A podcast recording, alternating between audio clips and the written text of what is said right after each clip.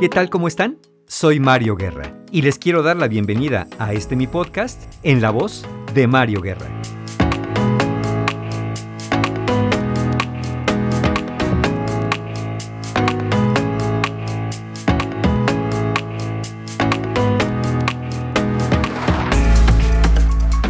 ¿Qué tal? ¿Cómo están?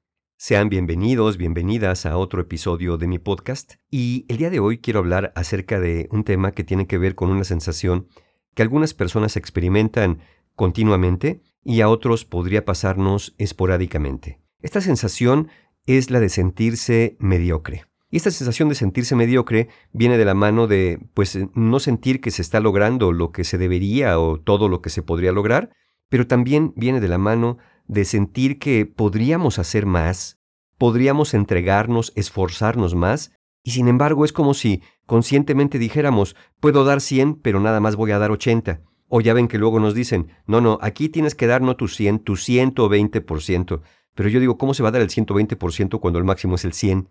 Entonces, estas necesidades de rendir, de dar resultados eh, eh, sobresalientes, de dar resultados extraordinarios, a cada intento que hacemos, probablemente nos va dejando con esta sensación de ser mediocres, con esta sensación de que siempre podríamos haber dado más. Como dije, a veces se experimenta esto y uno se da cuenta que, bueno, generalmente uno hace lo mejor que puede, pero a veces no, a veces se vive con esta sensación de incompletud, con esta sensación de no estar alcanzando lo que se podría, o incluso, como dije, como si fuera una forma de autosabotearse la vida, no estar dando todo lo que se podría dar. ¿Por qué nos pasa esto? Pero sobre todo, ¿qué podemos hacer? Bien, pues de eso vamos a conversar en este episodio. Así que, sin decir más, ya lo saben, comenzamos.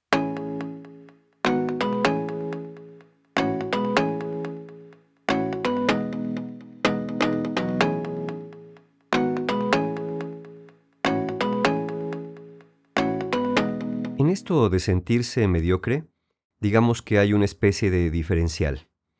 Es decir, el lugar donde se supone que deberías estar y el lugar en donde estás realmente. En donde deberías estar y donde estás para, por ejemplo, para tu edad, para este momento de tu vida, para lo que se esperaba de ti.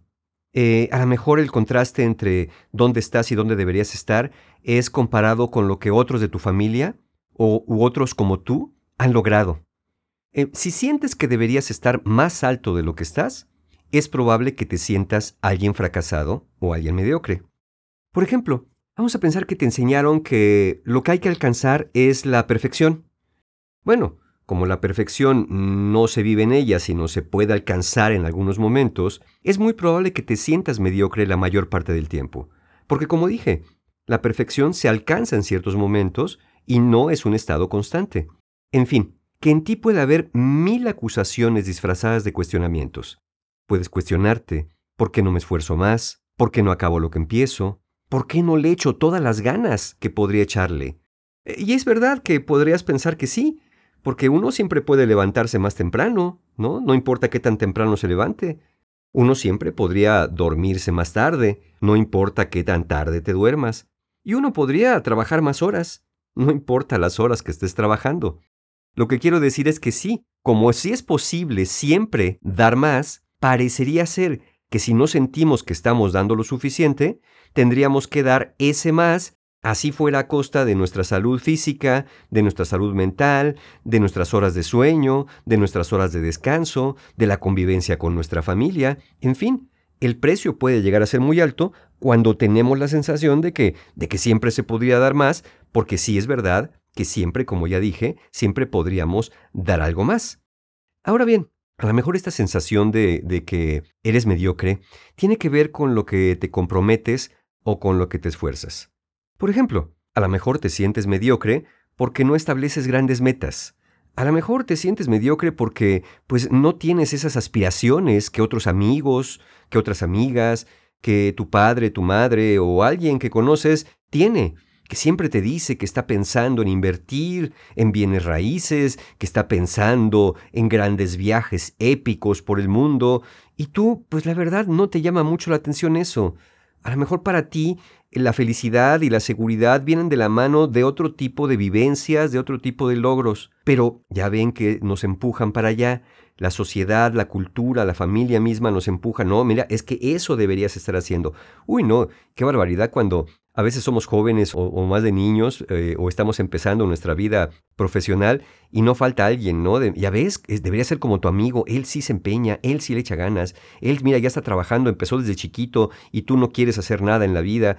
Y bueno, eso puede ser porque finalmente, pues alguien tiene expectativas sobre nosotros y si uno no las cumple, pues uno piensa que que eso es lo correcto, eso es lo que tendría que estarse haciendo, y como no lo estamos haciendo y no lo estamos logrando, pues nos sentimos mediocres, porque deberíamos establecernos metas más ambiciosas o más grandes. O a lo mejor sí las estableces, pero ¿qué crees? Que no siempre las alcanzas. Y no siempre las alcanzas porque, pues no me dejarán mentir, sueños y metas se pueden establecer muchísimos en la vida, pero no creo que todos los sueños los vayamos a alcanzar, los vayamos a cumplir, ni todas las metas necesariamente las vayamos a lograr siempre. Eh, por supuesto que tenemos muchas más metas, muchos más proyectos eh, en los cuales nos vamos a involucrar y mucho menos todavía vamos a alcanzarlos todos. Sí, yo sé que hay personas que tú me dirás, no Mario, es que yo sí conozco a alguien que cuando dice algo eh, lo cumple. Bueno, también hay personas que se cuidan de, de, decir o anunciar cosas que saben que ya más o menos van en el camino o que más o menos tienen idea de cómo hacerlo. Pero hasta esas personas que tú crees que cuando dicen algo lo cumplen o lo logran, seguramente por su cabeza pasaron otras cosas que dijeron esto no, probaron algunos caminos que muy probablemente no les funcionaron también, en fin, que no todo es tan en línea recta como tú piensas que puede llegar a ser cuando ves la vida de otras personas, por supuesto. O también hay otra realidad. A lo mejor te sientes mediocre porque ya olvídate de que tengas grandes metas, olvídate de que si las tienes las alcances, a lo mejor sientes que ni siquiera puedes con lo cotidiano de la vida, porque probablemente te defines a ti mismo a ti misma como una persona perezosa. A lo mejor te compraste la creencia o la desarrollaste por ti mismo o por ti misma de que eres una persona apática, que tienes falta de entusiasmo, o en el peor de los casos, capaz que hasta te defines con una persona con mala suerte. Y digo que en el peor de los casos, porque pensar que te va mal porque tienes mala suerte, pues definitivamente es atribuir a fuerzas o entidades externas tu situación actual. Es decir, si alguien dice, no, pues es que fíjate que no logro cosas porque tengo mala suerte, pues entonces eh, la persona se presenta impotente porque, pues, ¿qué voy a hacer yo contra la mala suerte? ¿Cómo le hago, no? Es decir, como la causa viene de afuera, pues hay que buscar algo de afuera que contrarreste aquella supuesta maldición, ¿no? A lo mejor te la pasas entonces buscando tréboles de cuatro hojas, o patas de conejo, o cualquier tipo de superchería o amuleto que creas que te va a servir para eliminar aquella mala suerte, y entonces ahora sí que ya te empieza a ir bien. Pero bueno, Sabemos perfectamente bien que irnos por este camino de lo externo no nos va a ayudar a crecer y mejorar lo que sea que tengamos que mejorar en nosotros y lo que nos va a, fortalecer pues es este pensamiento mágico y este pensamiento donde de alguna forma nos desresponsabilizamos pensando que alguien, alguien me tiene mala voluntad, que alguien me hizo mal de ojo, que seguramente como tengo el eh, Capricornio con ascendente en Escorpión y Mercurio está retrógrado, no, pues entonces con razón no me salen bien las cosas. Ese es todavía es más dramático esto, ¿no? No basta con sentirse mediocre, sino aparte atribuirle esta supuesta mediocridad a causas externas. No, por ese camino no convendría que nos fuéramos nunca, por supuesto. Pero bueno, sea como sea, eh, eh, las, las causas que sean, el caso es que te sientes mediocre porque no estás donde te gustaría estar aunque a lo mejor sientas que no mereces o no puedes estar en un lugar mejor, pero finalmente, pues está ese estándar que ahí es donde se supone que deberías estar. ¿Por qué nos pasa esto? Más allá de los estándares fantasiosos, vamos a ver algunas posibles causas por las cuales pues nosotros podemos vivir en una sensación de mediocridad o probablemente no haciendo lo necesario lo suficiente a pesar de que tenemos ganas de hacerlo. La primera causa esto que te pasa puede ser un mecanismo de defensa. ¿A qué me refiero? Mira, es menos doloroso tener la certeza de que se va a fallar sabiendo que todo se hizo con poco esmero que haberse esmerado e invertido mucho tiempo para de todos modos no acabar obteniendo aquello que se busca. Por ejemplo, algunas personas se la pasan fracasando, ¿no? entre comillas, para no decepcionar a nadie.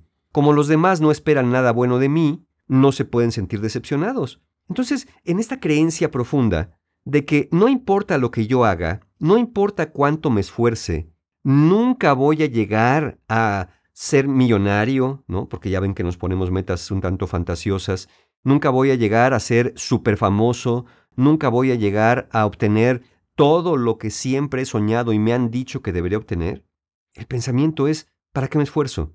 Pero no es un para qué me esfuerzo desde la flojera, es un para qué me esfuerzo, me voy a sentir peor esforzándome tanto y no logrando nada. Inconscientemente, uno va cometiendo errores, inconscientemente uno va, eh, por ejemplo, llegando tarde a algunas citas, teniendo ciertos olvidos, eh, teniendo algunos descuidos, que desde afuera se ven justamente como eso, como mediocridad, pero eh, muy en el interior nuestro tienen una razón de ser, esta razón de ser protectora. Entonces voy a culpar a mi mediocridad de los malos resultados y así podré decir, bueno, si me esforzara lo lograría, cuando en el fondo esta creencia que sostiene este aparente falta de empeño, pues es, no importa lo que haga, yo nunca voy a lograr cosas buenas. E, es, está muy ligado, por ejemplo, a la baja autoestima, está muy ligado a creencias distorsionadas que nos pudieron haber dicho en la infancia, en la juventud, cuando nos dijeron, si nos lo dijeron, por supuesto, eh, no sirves para nada, nunca haces nada bien, este, tú naciste para ser del montón, etcétera, etcétera, cuando nos estuvieron comparando con otras personas, esta aparente actitud de mediocridad se puede manifestar, insisto, de esa manera, pero es realmente un mecanismo de defensa. No quieres que te duela tanto saber que diste el 100% y que aún así no lo lograste. Mejor vives en la fantasía de que, bueno, pues das el 50 y que el día que te decidas dar el 100, pues vas a tener éxito. Pero pues no lo tuviste por tu pereza, por tu apatía. Es muy fantasioso esto, pero, pero a muchas personas esa es la razón por la cual les sucede esta sensación y por la cual no se empeñan como podrían empeñarse y saben bien que podrían hacerlo un poco más sin demasiados sacrificios, pero eso entra en este riesgo de descubrir que ni así puedo lograr lo que quiero. Otra razón un tanto más retorcida eh, son las, las famosas lealtades familiares. ¿Qué quiero decir con esto? Por ejemplo, si en tu familia hay esta vivencia común de que, bueno, pues todo mundo tiene un trabajo y ciertos logros, pero, pero viven en la queja constante de que la vida es injusta, de que si la suerte les cambiara podrían tener más cosas, pero pues ¿qué van a hacer si son eh, de la clase baja o de la clase media, no pueden aspirar a más? Viven con esta creencia, con este techo de cristal de nadie puede llegar más en esta familia porque pues nacimos en una sociedad injusta. ¿Qué pasa entonces? Que si tú tienes, tú o alguien, tiene éxito en algo, las personas cercanas te empiezan a acusar de, de ser engreído, de ser alguien presumido. Ay, sí, ya te sientes mucho, como ya te titulaste, ¿no? Ahora ya como eres el señor licenciado, la señorita licenciada, ya nos quieres venir aquí a mangonear en la casa. Pues fíjate que no, porque tú eres uno de nosotros, no porque hayas logrado tu papelito ese barato, ya ahora vas a sentirte más. Y uno dice, pero es que no me estoy sintiendo más. Lo que estoy diciendo es que pues esto que este, este problema que tenemos en la familia se puede solucionar de esa manera. Ay, claro, ya lo sabes todo, ¿no? Pues ya arréglanos la vida a todos. Bueno, esa actitud de tratarnos como si fuéramos personas engreídas, presumidas, hace de alguna manera que, que nos aparten de la familia. Cuando realmente ellos nos están apartando de la familia como una forma de envidia. ¿Por qué? Porque muchas veces otras personas cercanas desean lo que has logrado pero no mueven un dedo para lograrlo. Desean lo que has logrado y te ven con esos ojos de que eres una persona ahora que ya no va a ser leal a los valores familiares, ya te perdiste desde que te dieron ese puesto, desde que tienes ese coche que te dieron en la empresa, ya ahora ya nos quieres ver para abajo.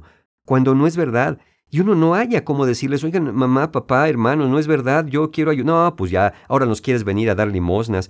¿Me explico?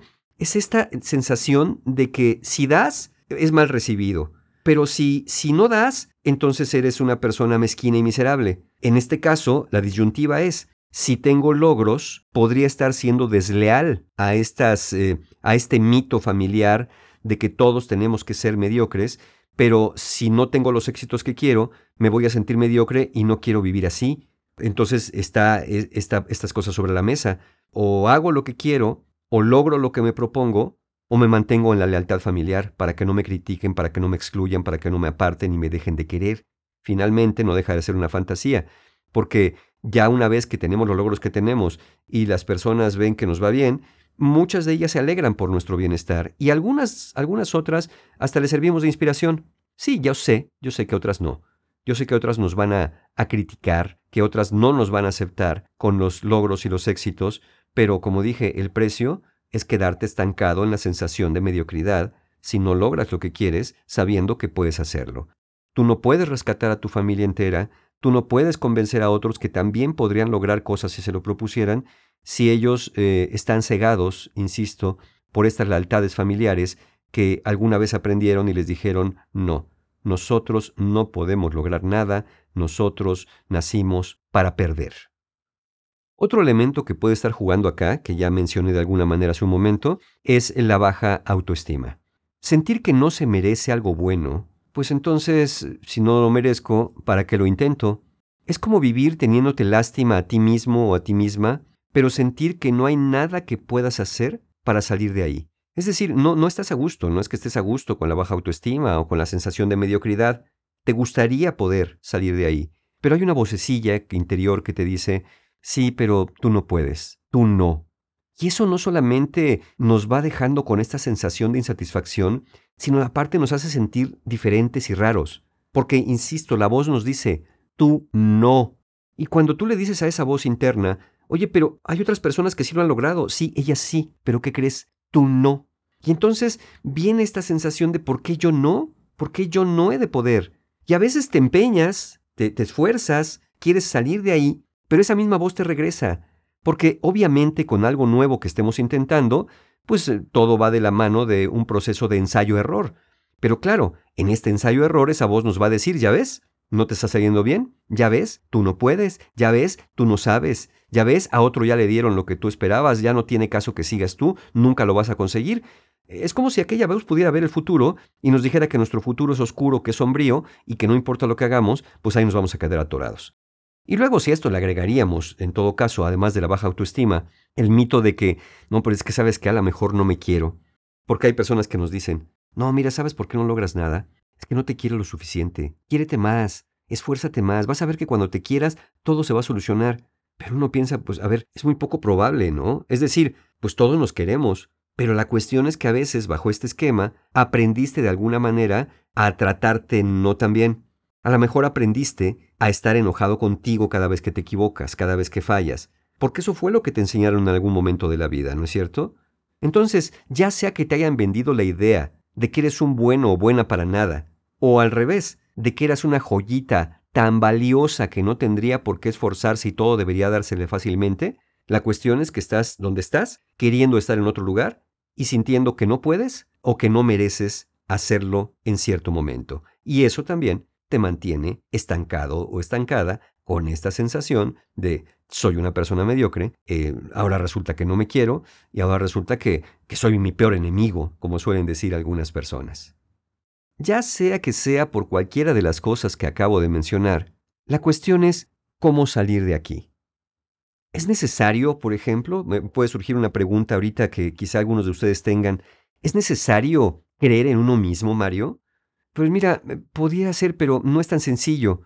Lo primero sería dejar de dudar, porque antes de creer en otra cosa que no se cree, hay que empezar a dudar de la que sí se cree. Entonces, empezar a dudar, preguntarse ¿por qué yo no he de poder salir de esto?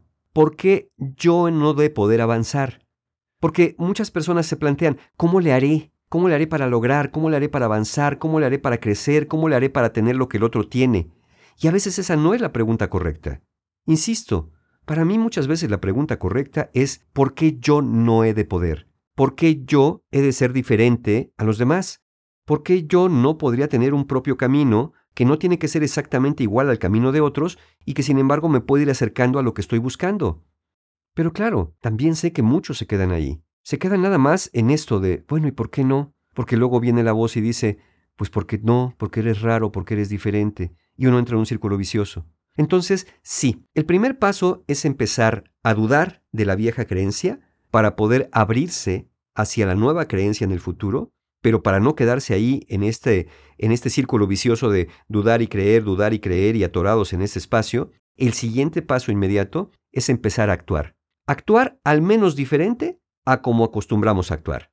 Es decir, que si normalmente hago algo y cuando me sale mal o no lo entiendo, digo que me aburre, digo que no puedo, digo que ya no me gustó y lo dejo, a lo mejor en esta ocasión vamos a pasar por esa frontera, digámoslo así, por ese bache del supuesto aburrimiento, por ese bache de, la supuesta apatía y decir, a ver, es que no me está gustando porque no le estoy entendiendo, y no le estoy entendiendo porque probablemente no me lo han explicado bien o no me he empeñado en buscar la manera correcta y adecuada.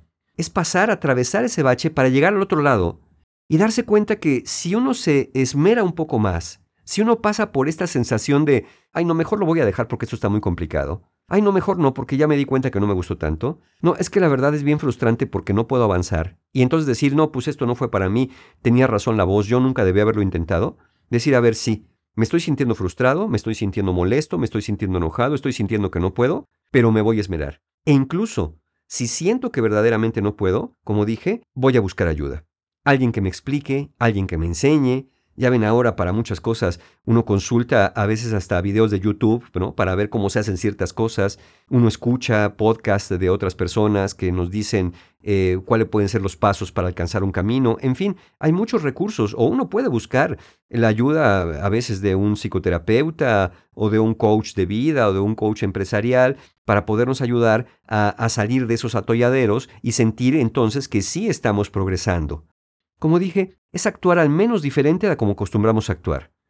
Por ejemplo, otra, otra cosa podría ser, a lo mejor es dejar de plantearte metas inalcanzables para el momento o, en el tiempo que pretendes obtenerlas. Es eh, empezar a plantearte metas eh, de corto y mediano plazo, además de las de largo plazo. Es ponerte metas que pueda ser observable que vas avanzando.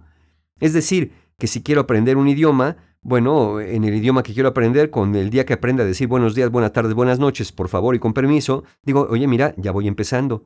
No, Mario, pero es que yo quiero dominar el idioma. Sí, sí, pero ya empezaste a hacerlo. No puedes aspirar a dominar un idioma en dos lecciones o en 24 horas, pero date cuenta cómo sí vas progresando. A lo mejor tienes que dejarte de plantear, si es lo que estás haciendo, esas grandes metas inalcanzables, insisto, no son inalcanzables porque sean inalcanzables para ti, probablemente son inalcanzables en este momento de tu vida para la circunstancia en la que estás o como dije, en el tiempo que quieres obtener aquella meta que es grande y es valiosa, pero que pues habrá que plantearse metas intermedias. Esto te va a permitir entrar en una espiral de autoeficacia, para que puedas decir, mira, aquello que me planteo, acabo por hacerlo, porque me planteo cosas alcanzables, no me planteo de momento cosas imposibles, Sé que tengo mi gran meta a largo plazo, pero mi gran meta está compuesta de pequeños pasos, de pequeñas metas, donde poco a poco lo voy logrando y eso, eso definitivamente me hace sentir bien, eh, salvo que diga, no, pero pues esto que aprender a decir buenos días, buenas tardes, buenas noches, no es lo que yo quiero. No, ya sé que no, insisto, pero es el camino, ¿no es cierto? Uno aprendió a hablar, aprendiendo a decir a veces mamá, papá, nuestras primeras palabras, uno aprendió a leer aprendiendo la diferencia entre la A y la E, y aprendiendo la diferencia entre la I y la O, y finalmente también aprendimos la U y el resto de las letras del abecedario, y así aprendimos a leer, y así aprendemos a escribir, y así aprendimos a reconocer. Fue un proceso gradual que quizá nos llevó meses o algunos años para dominar el lenguaje, años para dominar la escritura de alguna manera. Entonces, ¿por qué? porque los procesos importantes de la vida no se resuelven, como dije, en dos lecciones y generalmente tampoco en 24 horas, ¿no es así? Aunque no sean grandes logros de momento, son pequeños pasos. Hagamos esta analogía. Digamos que es como un proceso de rehabilitación después de haber estado mucho tiempo con movimientos limitados por el miedo. Y recordemos esto, el propósito de la rehabilitación no es que salgas corriendo la primera sesión, sino de que tu cuerpo recobre la fuerza necesaria, pero también la propia autoconciencia de cómo puede empezar a moverse otra vez. En esta analogía es como recuperar las capacidades motrices, motriz, movimiento. Si hemos estado mucho tiempo estancados, mucho tiempo sin movernos, mucho tiempo nada más en el deseo, pero sin la acción, empezar a moverse cuesta trabajo. Entonces lo vamos haciendo gradualmente, lo vamos haciendo de manera que eso sea posible para nosotros. Como dije, en esta analogía, es recuperar las capacidades motrices, las capacidades de movernos. Y aquí también cuidado con las comparaciones. Ya lo dije antes, muchas veces esta sensación de mediocridad viene de la mano que alguien nos estuvo comparando con otras personas sin eh, conocer su circunstancia o simplemente porque habían logrado cosas admirables o deseables por alguien. Bueno, no caigamos en este patrón repetitivo. Compararte con alguien que tiene, siguiendo mi analogía de rehabilitación, compararte con alguien que tiene una historia de rehabilitación o de venir de atrás y superarse, es verdad que puede servirte de inspiración, lo cual está muy bien, pero ten cuidado porque también te puede servir de lastre, especialmente cuando te centras en el resultado que tuvo esa persona y no en el proceso por el que tuvo que pasar para alcanzarlo. Es decir, ves un libro que dice, eh, la persona que era un mendigo y acabó siendo millonario, y tú dices, ah, ándale, yo quiero eso, ¿no?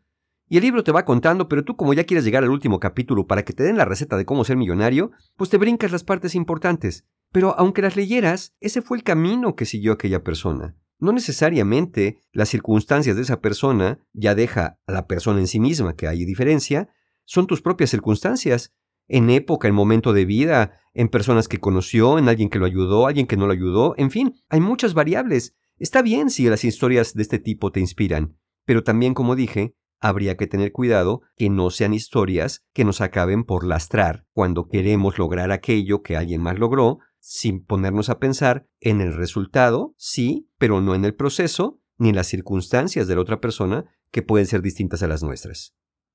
Entonces, hazte una pregunta. ¿Es esta la vida que quieres? Sí, es posible que sientas que la vida que tienes es para lo que te alcanza y que no puedes dar más. Pero la pregunta crucial acá es si estar así es lo que quieres para ti y para el resto de tu vida. Y conste que no estoy preguntando si crees que puedes, sino si quieres seguir en este estado y sintiéndote así. Un sentimiento que puede moverte hacia afuera de este estado es el hartazgo. No digo que sentirte harto sea la solución, pero es como la marcha de un auto. A veces la sensación de hartazgo, de fastidio, es lo que hace que el motor encienda. Es cuando expresas para ti o en voz alta una frase como, como esta de yo ya no quiero vivir en esta situación. Y como ya no quiero vivir en esta situación, entonces voy a actuar en consecuencia. Voy a empezarme a mover en la dirección que me quiero mover, sin que con ello tenga que invertir la vida entera, pero no dejando de mover para acercarme a aquello que estoy queriendo o aquello que estoy buscando. Ahora, habrá quien me diga, Mario, es que no sé, no sé cuál es el camino, no sé cuáles son los pasos. Bueno, ya lo mencioné hace un momento, ¿no es cierto? Si no sabes cómo, pues entonces, si sientes que no puedes, si no sabes hacia dónde, si tienes miedo, si crees que vas a fallar y a fracasar, pues entonces pide ayuda, como con la rehabilitación, ¿no es cierto?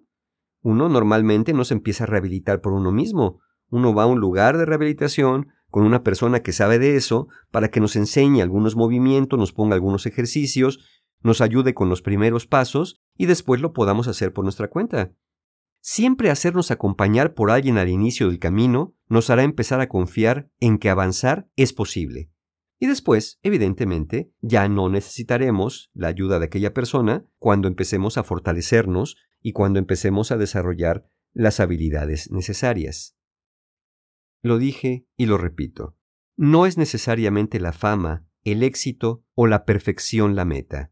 Quizá debamos aspirar a la satisfacción personal, pero no desde los estándares sociales que te dictan lo que debes cumplir para poder sentirte orgulloso orgullosa, sino de ir avanzando e ir teniendo logros personales, logros y metas que te hagan sentir precisamente eso, que estás avanzando en la dirección que quieres, por ti, para ti. Porque al final, al final esta vida es una, y al final, esta vida es tuya.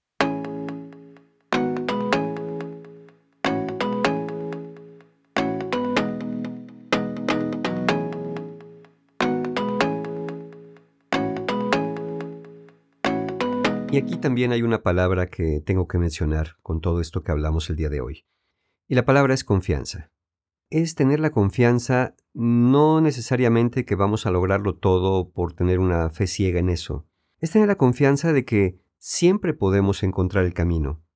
Como dije, así puede ser de la mano de alguien más, así puede ser pidiendo ayuda, o incluso A veces eh, podemos encontrar que, que hay otro camino diferente al que habíamos planteado originalmente si descubrimos que el camino original no era exactamente lo que queríamos. Y yo siempre he pensado que no hay vergüenza en poder decir, no, yo dije que quería esto y sin embargo me equivoqué porque ahora quiero esto otro. No era como yo pensaba, pero no es quedar separado, es un cambio de rumbo. A veces hay que hacer una pequeña pausa para mirar el horizonte y ver hacia dónde queremos ir, pero no es detenerse, simplemente reconocer, pues sí, caminé 50, 100 pasos en una dirección, pero al caminar, pues descubrí un territorio que no era el que estaba esperando. O sí, y continuar caminando, como dije, a veces, a veces inicialmente, con la ayuda de alguien más, con la compañía de alguien más. Pero aquí la palabra central es actuar, es hacer. Como dije en mi ejemplo de la rehabilitación, es el movimiento, fortalecer las capacidades motrices, y en este caso son las capacidades motrices interiores, las capacidades mentales, las capacidades anímicas, es empezarnos a mover.